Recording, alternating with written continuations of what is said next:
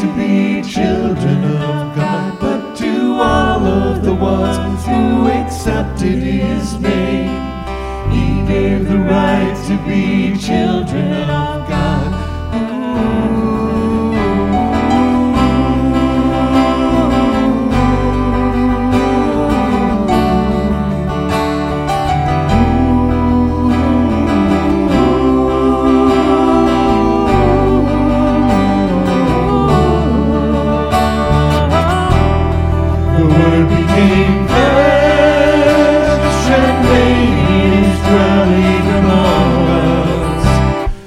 and